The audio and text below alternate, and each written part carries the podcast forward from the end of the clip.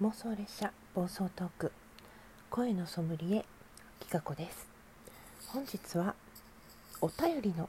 返信とともにお便りをくださった方をテイスティング勝手にしちゃいたいと思います、えー、タスクなりさんなりくんね、えー、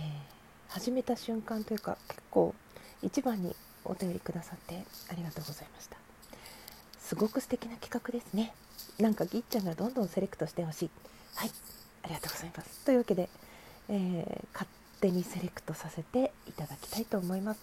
えー、なりくんの声好きな人多いと思うのでちょっと緊張するんですけどうん待ってくださいね、えー、謝罪ライブと同じで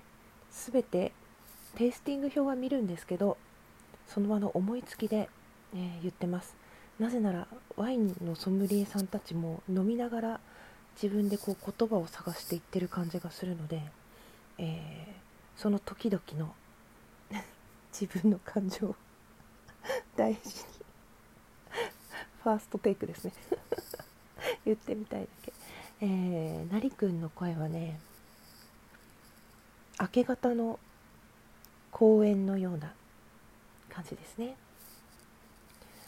なんだろう。ちょっと朝露に濡れた遊具というかよく行く場所なんだけど急に違う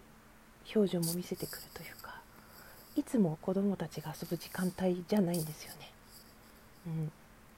こう低くて落ち着いて多分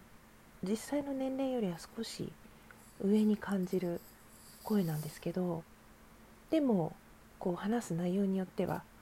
すごくその当時の昔のね懐かしい話なんかしてるとポンとその頃のなりくんなのかなみたいな感じに声が戻るのでそういうなんか懐かしさ懐かしさを結構感じますね、うん、メランコリーというか郷愁を含んでいる感じがします、うん、そう雨の次の日の晴れた感じ。外ですね。本当にね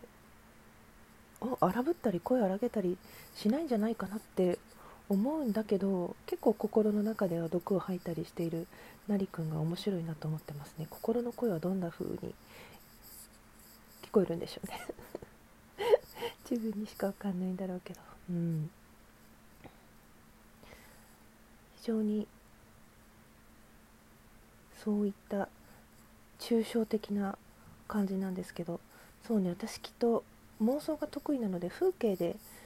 例えていったりなんかこう見えてきた情景を言葉にしていくのがいいかなって思うんですよね。うん、そうなりくんを季節のなりくんの声を季節に例えると初夏ですね。夏がこれから始まる感じの声がしますね。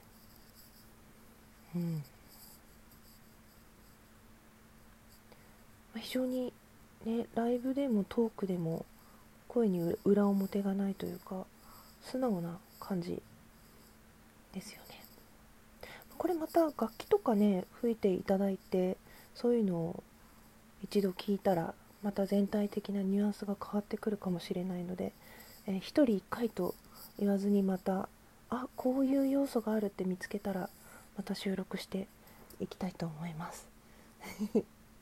えー、そしてですねちょっとやり始めてまだ慣れていないので前回の収録とかねん？誰誰かの収録にちょっと番組名のリンクを貼り忘れたりしてるのをチェックして直しましたので是非まだ聞いていないお声の方がいましたらお耳を傾けていただけると嬉しいです、えー、なりくんお手紙どうもありがとうございました。テイスティングさせていただきましたがいかがでしょうか？最後まで聞いてくださざいます。お便り本当にありがとう。嬉しいです。